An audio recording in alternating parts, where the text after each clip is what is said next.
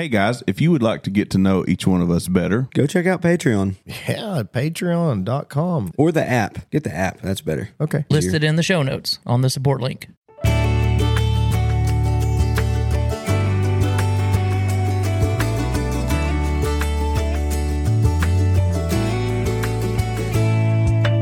I've been tempted, almost drifted far from the shepherd's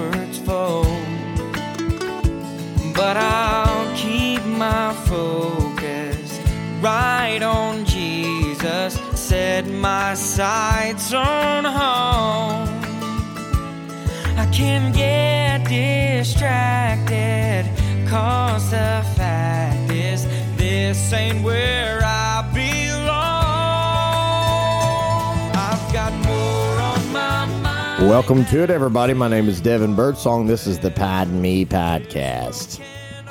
We got a studio full today. it's, it's standing room only in here. Yeah, that's right. That's Uh, a it's a special day. It's an add-on to an episode that was already very good. But brother Brad and brother Dustin's like, please, We felt left out. please, can we? Uh, let's do this to start off with, brother Dustin. I want you to just kind of share something on your heart about the Sumners, and I would like for um, our brother Sumner here. We're, we're in the studio, Studio Four, with brother Scott Sumner. He's our guest today. Uh, we've been talking about this episode for a good while, but I would like for you to say something in English and have him to interpret what you say. Okay. It's it's a different twist, Yeah, it's not really what it's not what I'm used to.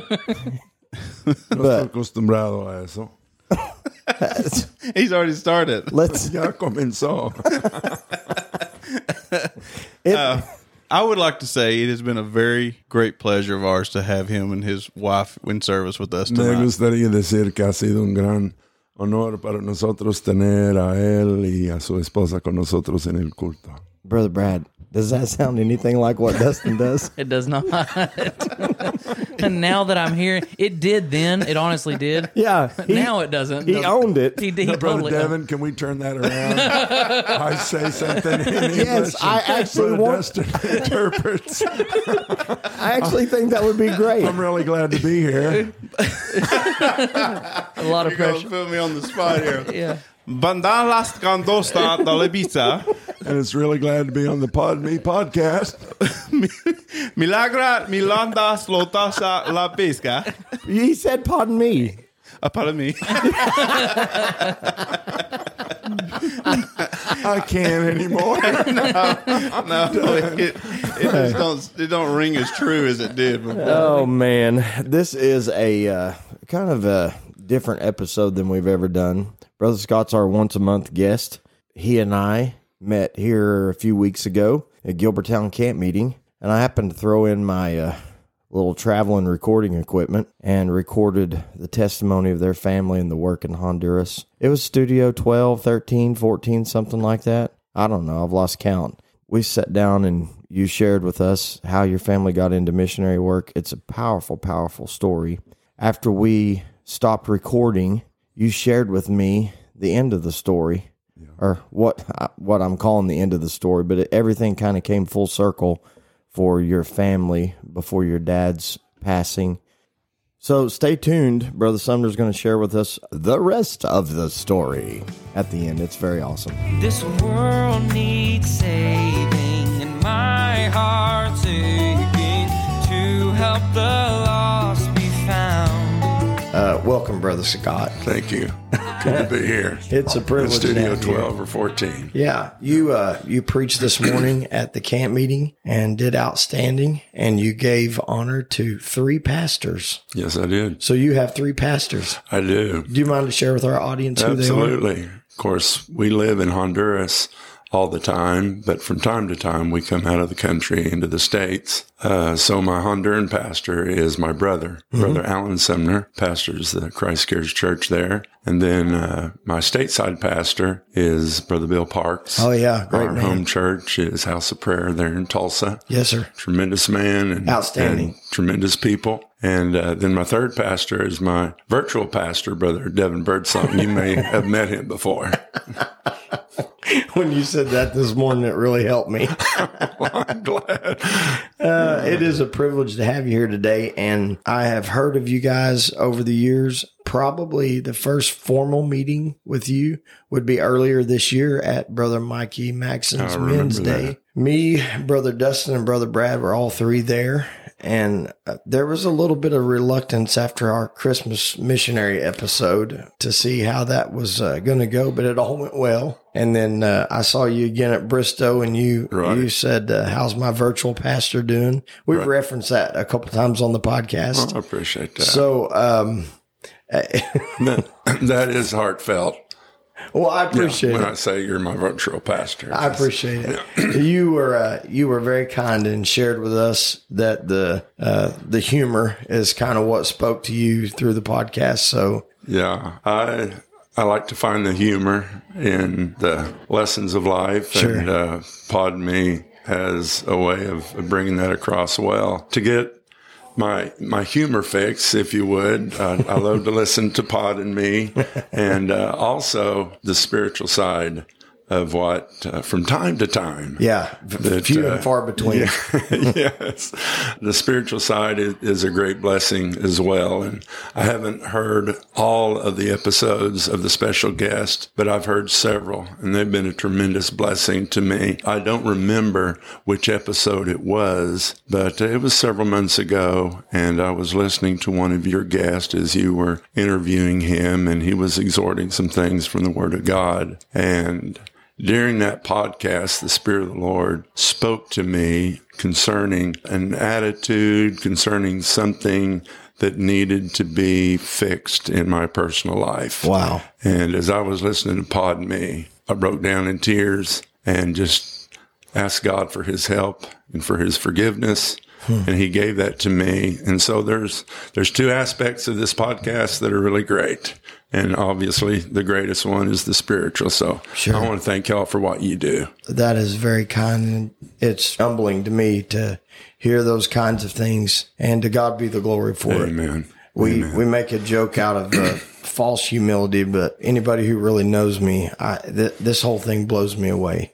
I can't believe anybody listens, and if if there's good done I for can't the, believe I listen either, but if there's good done, to God be the glory for it. I believe I know there is. Yes. Amen. And it has been a neat way for me to get to meet all sorts of people. My whole goal is to highlight somebody else's talent. Even what we do on a regular basis, I tell I tell everybody I know. Brother Brad and Brother Dustin are some of the most talented, funniest people I know. Absolutely. And you know, other people that have contributed. I love it. Thank you for taking the time to sit down with me today. It's my honor. And even even though it's in a, uh, a studio in Alabama, I think it's going to work. I think so. I want you to um to share some things with us. For those of you that don't know uh, the Sumner family, they've been in mission work for many years. That's what they do full time. And there's been some great things by the hand of God uh, done through through your efforts and your family's effort. So, kind of, if you want to just give us a brief overview Sure. of how it all started.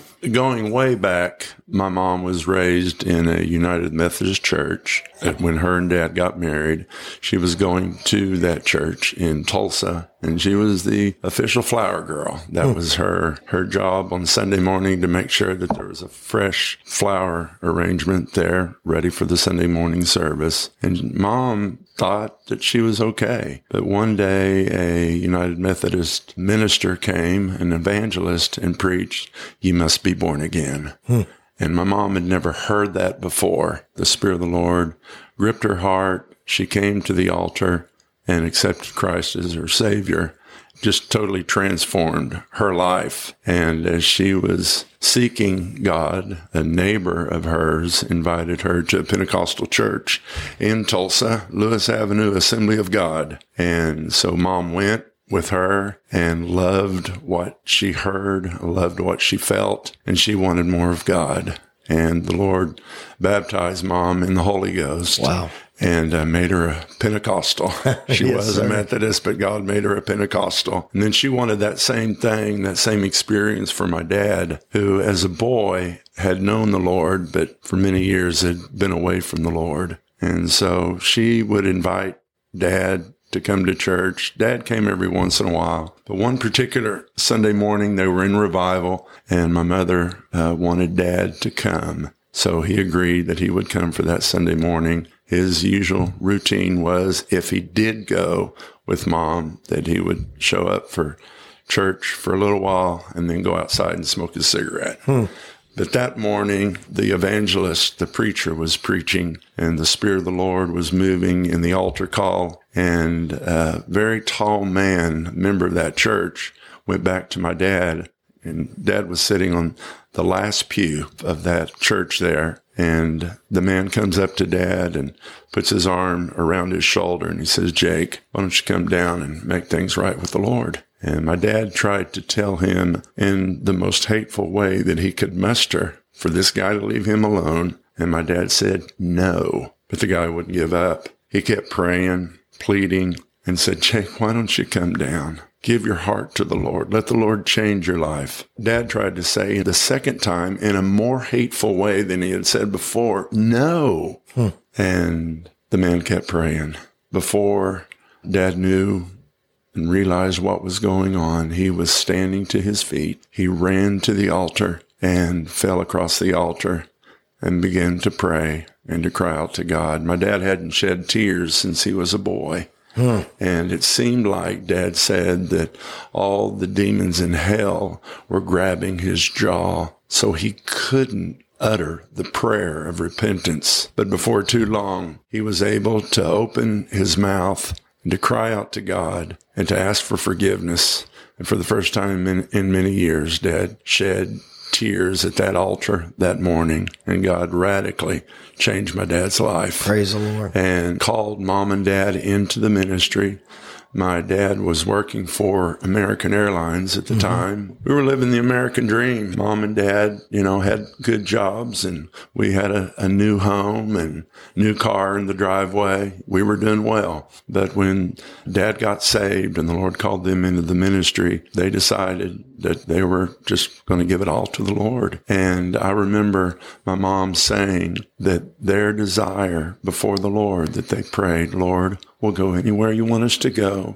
We'll do whatever you want us to do as long as we know what is your will. And so my dad turned in his resignation there at American Airlines. We sold our home. They were going to Bible school, Southwestern Assembly of God Bible School in Waxahachie, Texas. We sold everything, the home, the car. In fact, mom said later she even sold her can opener. And later on had to go buy one because they were just so thrilled. They were selling everything to go into the ministry. They were so Man. excited. Now, uh, her mom and dad, my grandparents, they weren't excited at I would all. say they, not. they were not Christians and they did not see the viewpoint that my mom and dad did. Mm-hmm. But when we went, uh, spent our last night at that home in Tulsa, we slept on the floor. All of our furniture and the bed and everything had been sold. And uh, the next morning, we loaded up into an old travel trailer that someone had given to us. Had a sunroof in the back where you could stand on the back bed, poke your head up through the hole in the roof, Yeah. and look all around. so my dad had to take care of that uh, that hole in the roof, but we were so excited to be working for the Lord. Borrowed a, a bobtail truck to pull that trailer down to Waxahachie, Texas. My grandparents' last words to us as they saw us driving off were to my mom. My grandma said, "I just hope the boys have enough to eat." Wow. We went and uh, haven't looked back since. So, how did you guys get involved in mission work?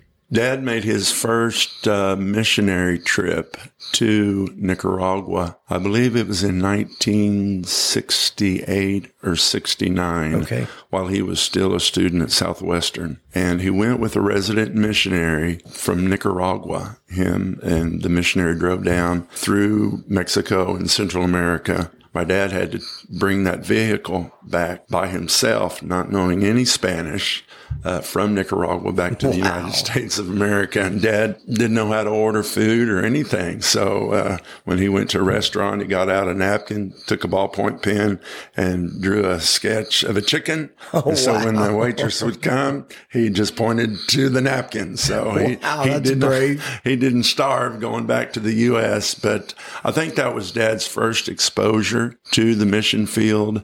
After dad graduated from Southwestern, we went to Managua, Nicaragua, labored there for, I believe, five months.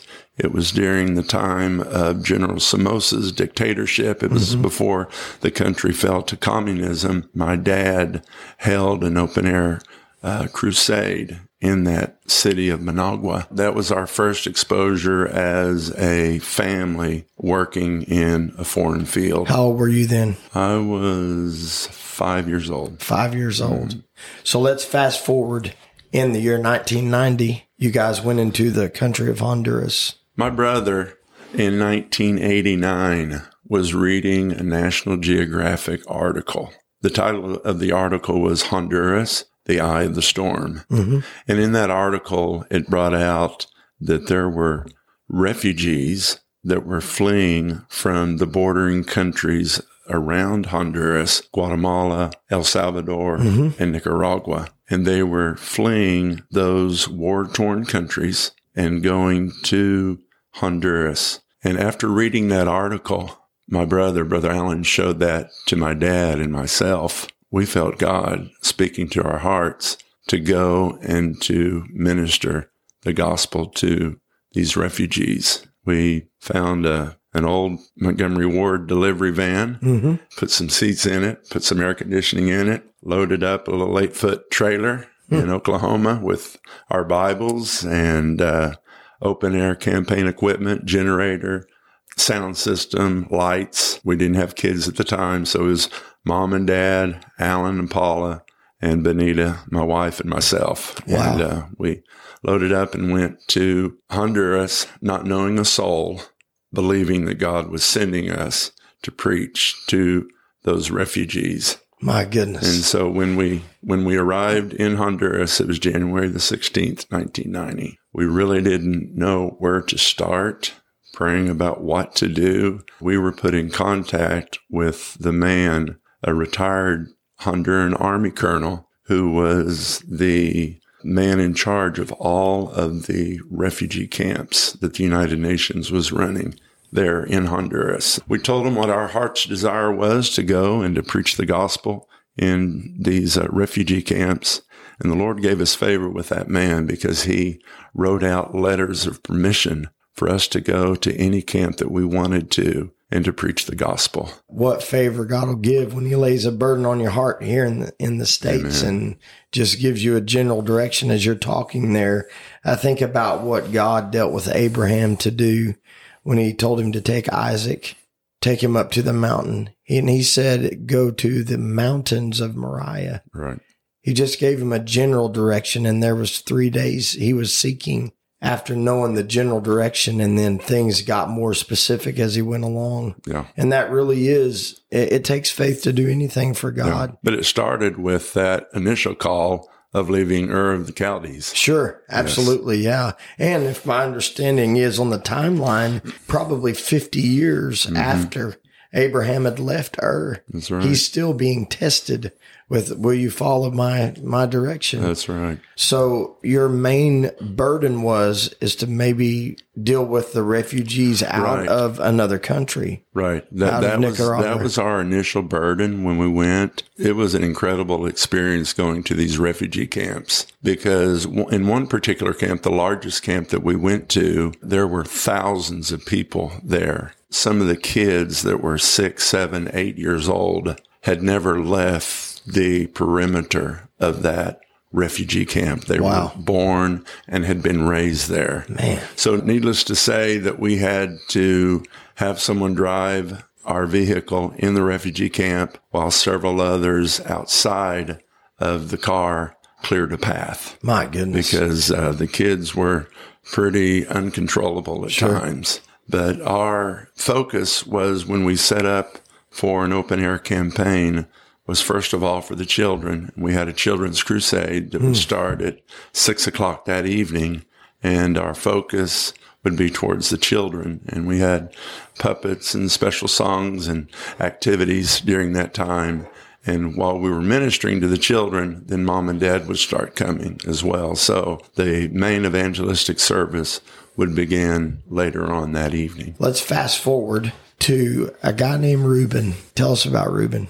Well, let me backtrack Okay. to the refugee camp. While we were there preaching in those camps and we saw God do great things, many people come to a saving knowledge of Christ. And not only that, there were Christians, persecuted Christians that were in those camps that had fled Nicaragua because they had been they had been threatened that if they did not renounce Christianity, they would be killed. Mm. So not only were people saved, but the believers were encouraged hmm. through those efforts there in those refugee camps. But while we were there, we would hear different refugees talking about their family members that were a part of the Contras, a group of men and women known as the Freedom Fighters.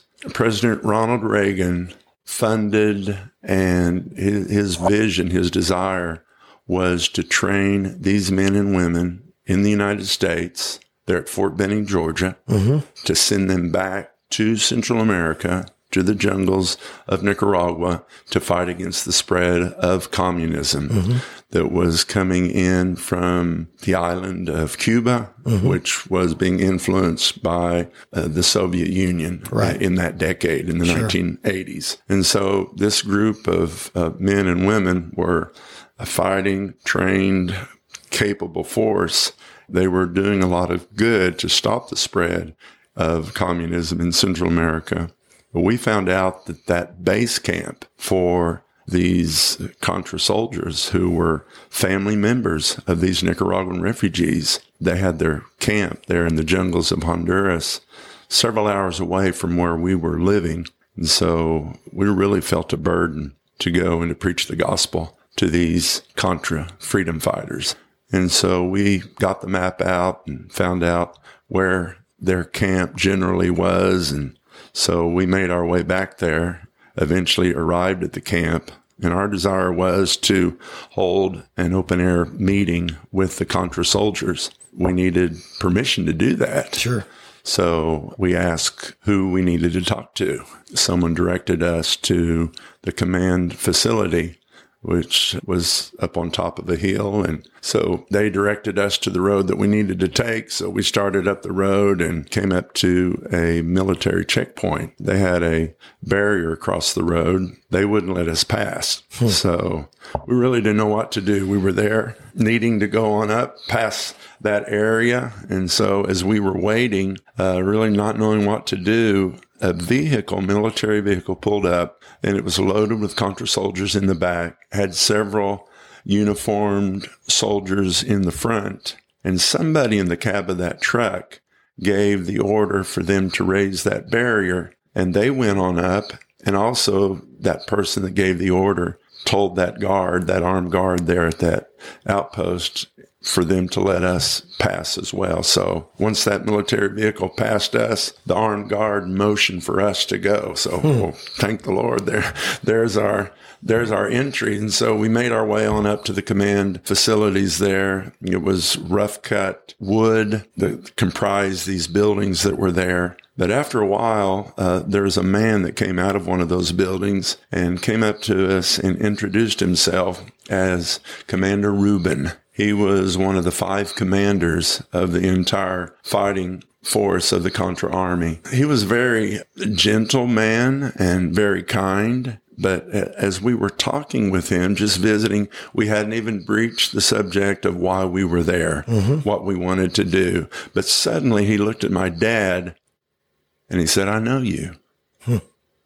You got to understand, we were in the middle of the jungle Yeah. talking to this very powerful and influential man, and he's telling my dad, I know you. It caught my dad off guard at first. say. Yeah.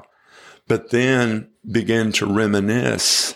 And years before, when my dad had held that open air campaign in the capital city of Managua, Nicaragua, as I made reference to earlier, that man as a boy had been in that campaign. My goodness. Little Reuben grew up to be Big Reuben, the one of the five commanders of the Contra military fighting force. And how far down the road does God work? Exactly.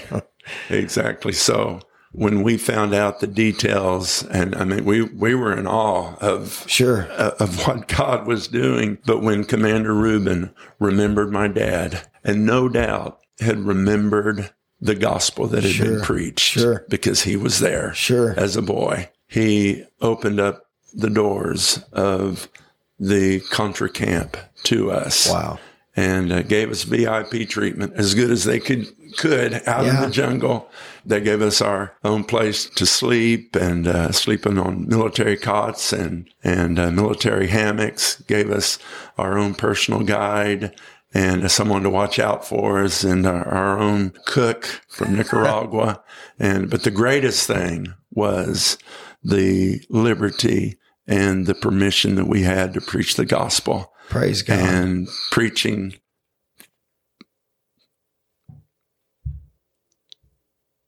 I'm sorry. You're good.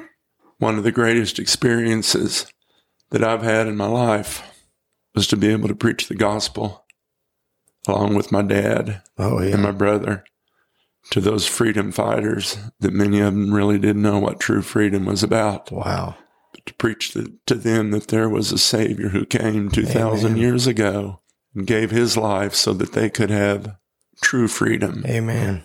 and to give the altar call and see some of them come to the front. Some still had their machine guns strapped to their back, coming down to the altar and raising their hands up to heaven and asking the Lord to forgive them. That's awesome. And uh, they, they found true freedom. Yes, sir. Yes. Boy, there's nothing like it.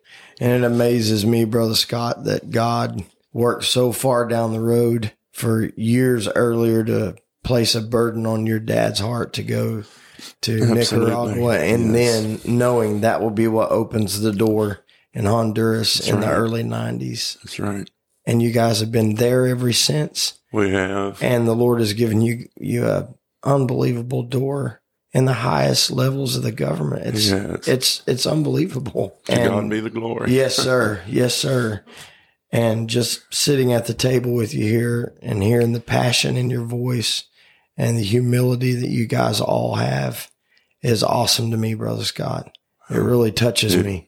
It, it's the Lord, and it's Sure. it, it's a tremendous honor to carry the gospel. I mean, we've all been called to preach the gospel, to take the gospel to our world. Mm-hmm. Yes, sir. Whether that's in Honduras, Central America, whether that's in Gilbertown, Alabama, Sure. whether that's in Oklahoma, we have a message Yes, that the world needs to hear. Yes, we do. And that message is the salvation message that Christ is the answer. He is. And we live in a world that is so full of doubt and fear and hopelessness. But thank the Lord for the opportunity that we have to tell the world that there is hope. Well, listening to you preach this morning here at the camp meeting, when you're living in this world, surrounded by, you know, what goes on here in America, and you see how hard everything seems Right.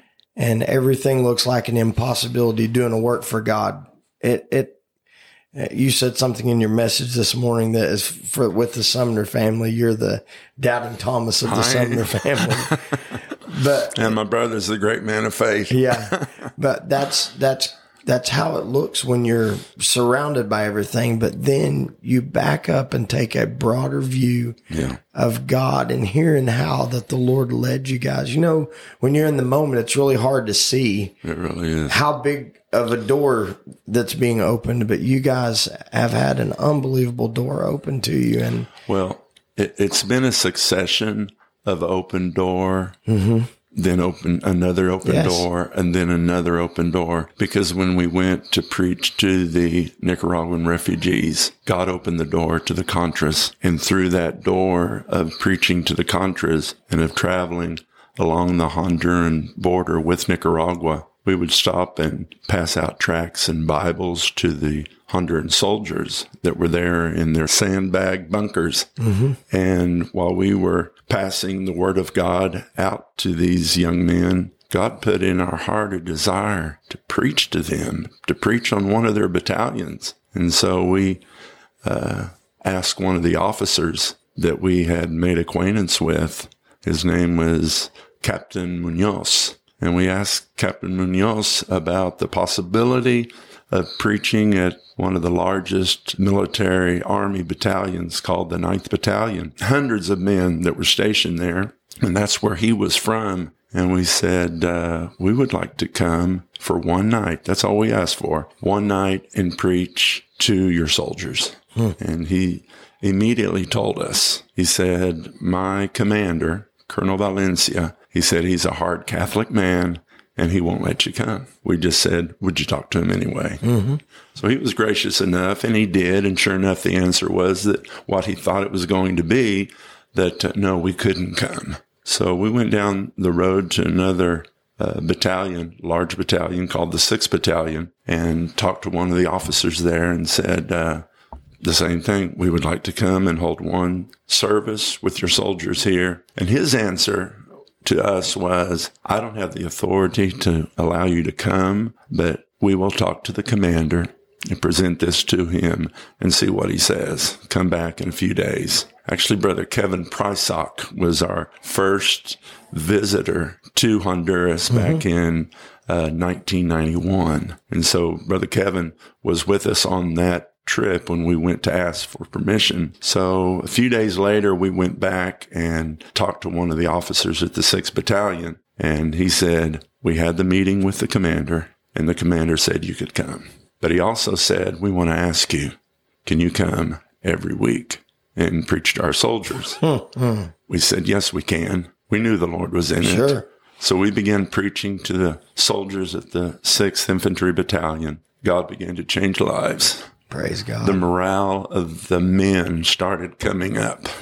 We know that the gospel makes the difference. yes, sir. Christ changes lives and he changes attitudes. Yes, sir. The people uh, perhaps that had been rebellious and uh, didn't want to follow orders, God was doing, doing a change at the 6th Battalion. Wow. Several weeks later, after we had started there at the 6th Battalion, we got an unexpected visitor at our house in uh, Danlí, Honduras, and it was the commander of the 9th Battalion, Wow. Colonel Valencia, the hard Catholic man Wow. who had told us before, no, you can't come to my base. Now, God had touched his heart, and he was coming to our house to ask us, can you come to my battalion? My goodness. and preach. of course, the answer was yes. Yes, sir. And so since 1991, we've been preaching at a place that the enemy had said before the doors closed, these are my people, this is my territory, Hmm. and the gospel's not going to have an impact. But thank God Oh, it has. Man, I can hear the words of Apostle Paul saying, I'm not ashamed of the gospel of Jesus Christ. It is the power of God unto salvation to everyone that believeth. Amen. To the My goodness. first and also to Yeah. Greek. Yes. Yeah, something else you shared in your message this morning really, uh, really touched my heart. Where Jesus, the Creator, Mm-hmm. decided to build His church Yeah. instead of creating a church out of nothing. Right. He decided to make nothings the lively stones that He builds the church Yes. with. That's a wonderful thought, Brother Scott. It's such a blessing to get to hear you preach. I want to go here. A few weeks ago, I tuned into a, a church in Virginia, not realizing that you guys were attending service there. They mm-hmm. have put their services on YouTube. Scrolling through that service, I noticed that they had had you stand and testify. So I backed it up to the first of the testimony. The words that you said really, really touched me. And I want you to share that. Sure. Several months ago, we were on our way to Sunday school. My mom, Brenda Sumner, was in the back seat and she was reading her Bible as she does so much when we mm-hmm. travel. She just started reading the Word of God out loud. And she read the verse in Isaiah chapter 41 and verse number 10 Fear thou not, for I am with thee. Be not dismayed, for I am thy God. I will strengthen thee. Yea, I will help thee. Yea, I will uphold thee with the right hand of my righteousness. Then mom said, that was our verse when we were going through what we went through. My dad, Jake Sumner, uh, suffered from dementia and he passed away um, March 31st of last year, of 2021. And it was uh, a very trying time. It was a hard struggle for them in the ministry Sure. because they were dealing with things that at the time they didn't know what was going on. And mom said that that was their verse. Several years before, when the first effects of dementia were starting to be evident in my dad's ministry and trying to, you know, remember details, they were at brother Bill Prescott's in Martinsville, Virginia, and they were staying in their guest house in their evangelist quarters. While they were there, they were going through a time of questioning. What, what is going on? We don't mm-hmm. understand. My dad hadn't been diagnosed at that time. But as they were there in that guest house, they saw a beautifully framed scripture on the wall. And it was Isaiah 41:10, Fear thou not, for I am with thee. Be not dismayed, for I am thy God. I will strengthen thee. Yea, I will help thee. Yea, I will uphold thee with the right hand of my righteousness. It made such an impact, the word of God, that one scripture upon my mom and dad's life, that they grabbed a hold of that verse. In fact, my dad pulled out a business card and wrote on the back of it in his own handwriting that scripture, Isaiah 41:10. So in all of their struggles and all of their crying out to God in the midnight hour, not really realizing and understanding what was going on, my dad always carried that verse in his wallet. Isaiah 41:10 that he could pull it out whenever and read that. When my mom was telling us about that scripture on the way to Sunday school, she brought to mind something that I had forgotten that had happened when I was just a teenager. We were working in Mexico at the time and we had been working with a local pastor and poured a lot of blood, sweat, tears, money into the work there.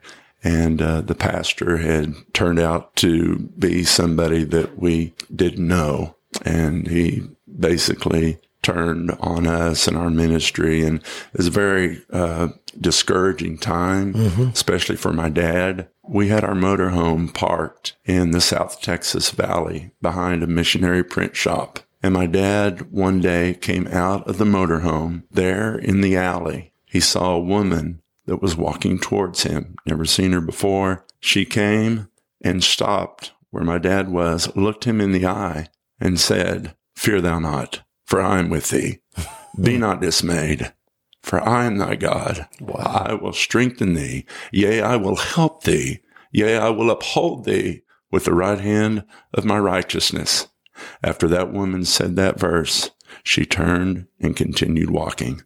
And my dad there stood there in that alleyway, not knowing who she was or where she had come from, but knowing the God of heaven had Yes, just sir. spoken to him. Yes, sir. Wow. And so that key verse that was so real to them during my dad's sickness and trying times with dementia uh, really had ministered to them and to us as a family years before. For years. And we just hadn't remembered that until my mom brought that My to our goodness. remembrance. I remember uh, a few years ago not even realizing what had happened with my mom and dad there at the at the guest house there in Martinsville. My wife and I, our family, were staying there. We were itinerating, and uh, we we had a, a lot of places still to go, a lot of services to do.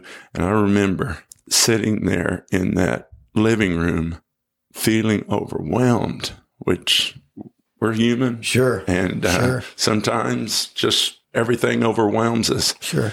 And I was in prayer.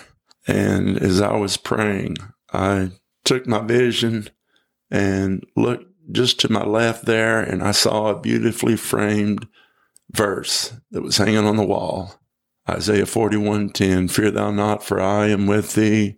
And it was as if God was speaking directly to me in that living room. And I told my wife what had happened, and I began crying. And I knew beyond a shadow of a doubt that God had spoken to me. That's the power of the Word of God. Amen. Whatever situation, whatever trial and struggle that we are going through, the Word of God speaks to us. Amen. And God has a way of letting us know we don't need to fear. Sure. And in a time where the church is plagued with fear, Amen. fear of COVID, Sure. fear of the economic situation that we are facing, fear of potential war with China, fe- all of these things, we have never faced such an unprecedented time of fear that is attacking us in the church. But the Lord's response to that is, Fear, thou Fear not, thou not. Wow. for I am with thee. Be not dismayed, for I am thy God. I will strengthen thee. Yea, I will help thee. Mhm. Yea, I will uphold thee with the right hand of my righteousness. And God's right hand never fails. You're mighty right. God's right hand always keeps his people in the palm of that hand. Praise God. And thank God for the victory that we have, for the hope that we have, not only now, but for in the future. Amen. We don't need to fear. Wow, what a what a wonderful testimony. I feel the presence of the Lord talking. It moves me to think about who hung that picture. Yes. A small thing like that that God would use to speak to someone in need. You know, it takes everybody for the work of God to go forward. Absolutely. Somebody hung that picture. Somebody was obedient, whoever that was that spoke to your dad down there That's in. Texas. God had a messenger and he will always leave himself a witness. Well, a few months ago, I was just sharing that testimony at a church, and they at the time were without a pastor. Uh, I wasn't preaching; I just shared that uh, that short testimony, and that church got a hold of Isaiah forty one ten. And one of the deacons of that church told me that for weeks after that, that practically everybody that stood and testified quoted Isaiah 41:10, hmm. the power of the word of God Yes, to keep sir. his people and to keep his church. His word is definitely something stable. Amen. Well, I certainly appreciate you coming on the podcast today. It's been my honor. Yeah, I, I I felt the presence of the Lord as we've talked, and you're always bettered when you sit down and talk about the Word of God and the work of God. Amen. And His work is so much bigger than any one person. I'm just honored to be a part of it, and I'm honored to know you, Brother Scott. Well, I'm honored to know you as well. And I just want to encourage you and uh, my virtual song leader and my virtual deacon. Yes, sir. Amen. Brother Brad and Brother Dustin. Y'all just keep doing what you're doing because it's a blessing to many people. I hope so. I hope so. Well, God bless you, and we would like for you to come back sometime. Would love to. I'm thinking about this world less and less. Seeking the king. So now that we've heard the best part of it, when it was just me and Brother Sumner, right? Right. Yeah. So now that we've heard that, Brother Brad, what's your takeaway?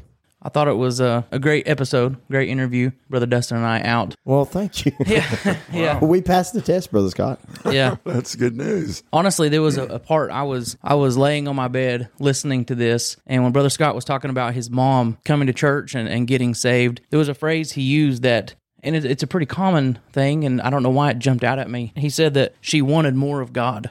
When I was laying there, it was actually this afternoon, and I just broke down. cry- I don't. I mean, that's that's not a super profound thing, but just when you said that and the hunger that she had, she wanted more God. I just it just really struck me, and I know it has nothing to do with your your mission work. I guess that was the start of the work for the family, but Right.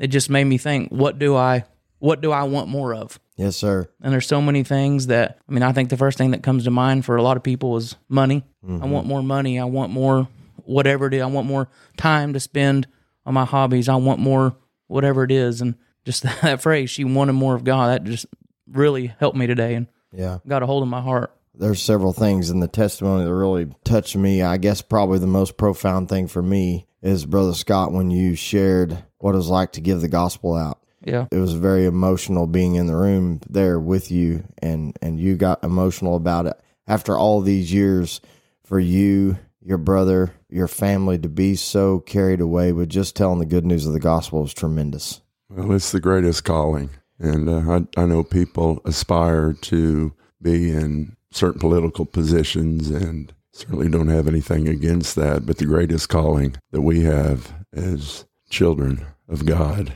is to be able to share the gospel, Amen. carry the gospel. The difference of darkness and light, of the power of Satan, and people knowing the power of God Amen. And uh, that's it's life transforming. And just to be a part of that is just an awesome experience. It's the greatest privilege. Well, why don't you share with us the rest of the story for your father? as i mentioned during the testimony that i gave about how we started in the ministry way back when it kind of came full circle in the end towards the end of my dad's life and as i had mentioned uh, my dad suffered with dementia. And the last few weeks of dad's life, he, uh, he was in several hospitals. And during those times, uh, wherever he was, although dad was suffering with the effects of dementia, uh, he was still a man of God. Mm-hmm. Wherever he was, he was preaching and telling people about Christ. And we had several comments from nurses that said, Your dad has been preaching rather loudly. And uh, one of the nurses, she was had a foreign accent. I don't really know where she was from. Uh, I believe some Latin country, but she said, uh, "Your father is preaching uh, very loudly, preached just like Billy Graham." there was one one patient that came up to me in the hospital where dad was and she told me she said i love your dad and she said he's a man of god I, I thanked her for that but the last uh, few weeks of dad's earthly existence here in this world he had had a very special friend his best friend that was his former boss at american airlines and uh, this man was a Christian. And before my dad knew the Lord, this man was an influence in my dad's life. And so they were good friends for many years. But when uh, he passed away, when uh, my dad's friend passed away, he deeded, he willed his beautiful three bedroom, two bath home to our ministry. And so the last few weeks of dad's life, dad spent those in that beautiful home. That's where he was on hospice. And uh, my brother and I, Brother Allen, we would alternate along with different family members to go in and be with dad. And if he needed us, uh, we tried to be there. But one particular time when I was in there with dad, just me and him. Dad didn't realize I was there, but Dad, about four o'clock in the morning, I could hear him praying. Dad's prayer to God in the early morning hours was, God use me. Uh, And there he was, 83 years old, dying, and he was asking for God to use him. And he really did. I didn't realize what was going on then as far as God's blessing and how God was bringing things around for my dad and for our ministry for us to observe. But later on, I got to thinking that when my dad passed away, he passed away in a beautiful brick home. Over 50 years before, mom and dad had sold their new brick home uh. in Tulsa to go into the ministry, sold their new car, and basically everything that we had, even the can opener. yes, As I mentioned, that mom had to go back and buy another one later. But when my dad passed away, there was practically a new car sitting in the driveway because a few months before, when my brother and his family were at a church, the pastor walked up after the Sunday morning mission service that they held, and the pastor said, There's a brother here that wants to talk to you. So the man gave my brother a piece of paper, and Brother Allen looked at it and he said, What's this? The brother said, Well, this is the title to that Ford Expedition that's parked out there in the parking lot. And my brother looked out there, and there was practically a new SUV beautiful vehicle that was still under factory warranty. And this brother said, The Lord told me to give this to your ministry. So when my dad passed away, he passed away in a beautiful brick home with a practically new car sitting in the driveway. The greater thing is, about the time that my dad passed away, that 31st of March of 2021, about the same time in a different time zone out in California, my oldest granddaughter, who was eight at the time, they were in a great service there in Arbuckle, California. The Spirit of God was moving in a great way. And Adeline, my granddaughter, went up to my daughter Hannah and said, Mama, I want to be saved. Uh-huh. She had no idea what was happening and what had just happened to her great grandpa Sumner. Mm-hmm. But Hannah led little eight year old Addie to the Lord. So at the same time that one soul was leaving the confines of this earth and going to glory, there was a new name that was written down in glory. Mm-hmm. That was a tremendous thing to think of the faithfulness of God. When my dad died, didn't have a burial plot or anything. We found out that his best friend, when he deeded the house to our ministry, there were two grave plots in Skiatook, Oklahoma, and it was included in that will for the ministry to receive. So my dad is buried right across the headstone from his best friend who was influential in him accepting the Lord as his personal savior. My goodness. So uh, Wow. God will be a debtor to no man, and not necessarily that God will reward us down the road in material things. But I believe it was just God's way of letting our family know that it pays to not fear, to trust in God with all of our heart. That scripture just was more relevant of trusting in the Lord. Fear thou not, for I am with thee. Be not dismayed, for I am thy God. I will strengthen thee, yea, I will help thee, yea, I will uphold thee with the right hand of my righteousness. And even in death, God is faithful. Amen. Uh, that's very powerful, and I appreciate you sharing the rest of that. We tried to get that recorded down there at Gilbertown, and my recording equipment wouldn't work. I'm glad it worked out like it has because I'm glad for Brother Brad and Brother Dustin to get to sit here and, and hear that part of the story in person. Amen. I have many heroes in the faith, but I consider you guys my heroes in the faith. Absolutely. Your humility shines through, and you guys are just so real. And you shared this weekend, as well as down at Gilbertown, how God's still blessing y'all's ministry and your mom and dad's, you know, desire to do something for God still carries on and that inspires me. It really does. I, I thank you for coming on the podcast. I appreciate it. It's been my pleasure. yeah. Brother dustin do you have anything you want to end up with? No, just tremendous. oh yeah. I'm just I'm going out on a serious note, oh this is kind of rare.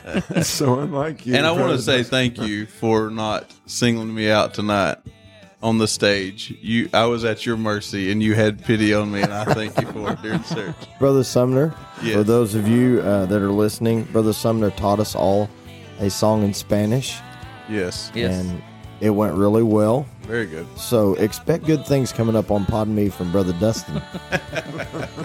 hey, God bless you.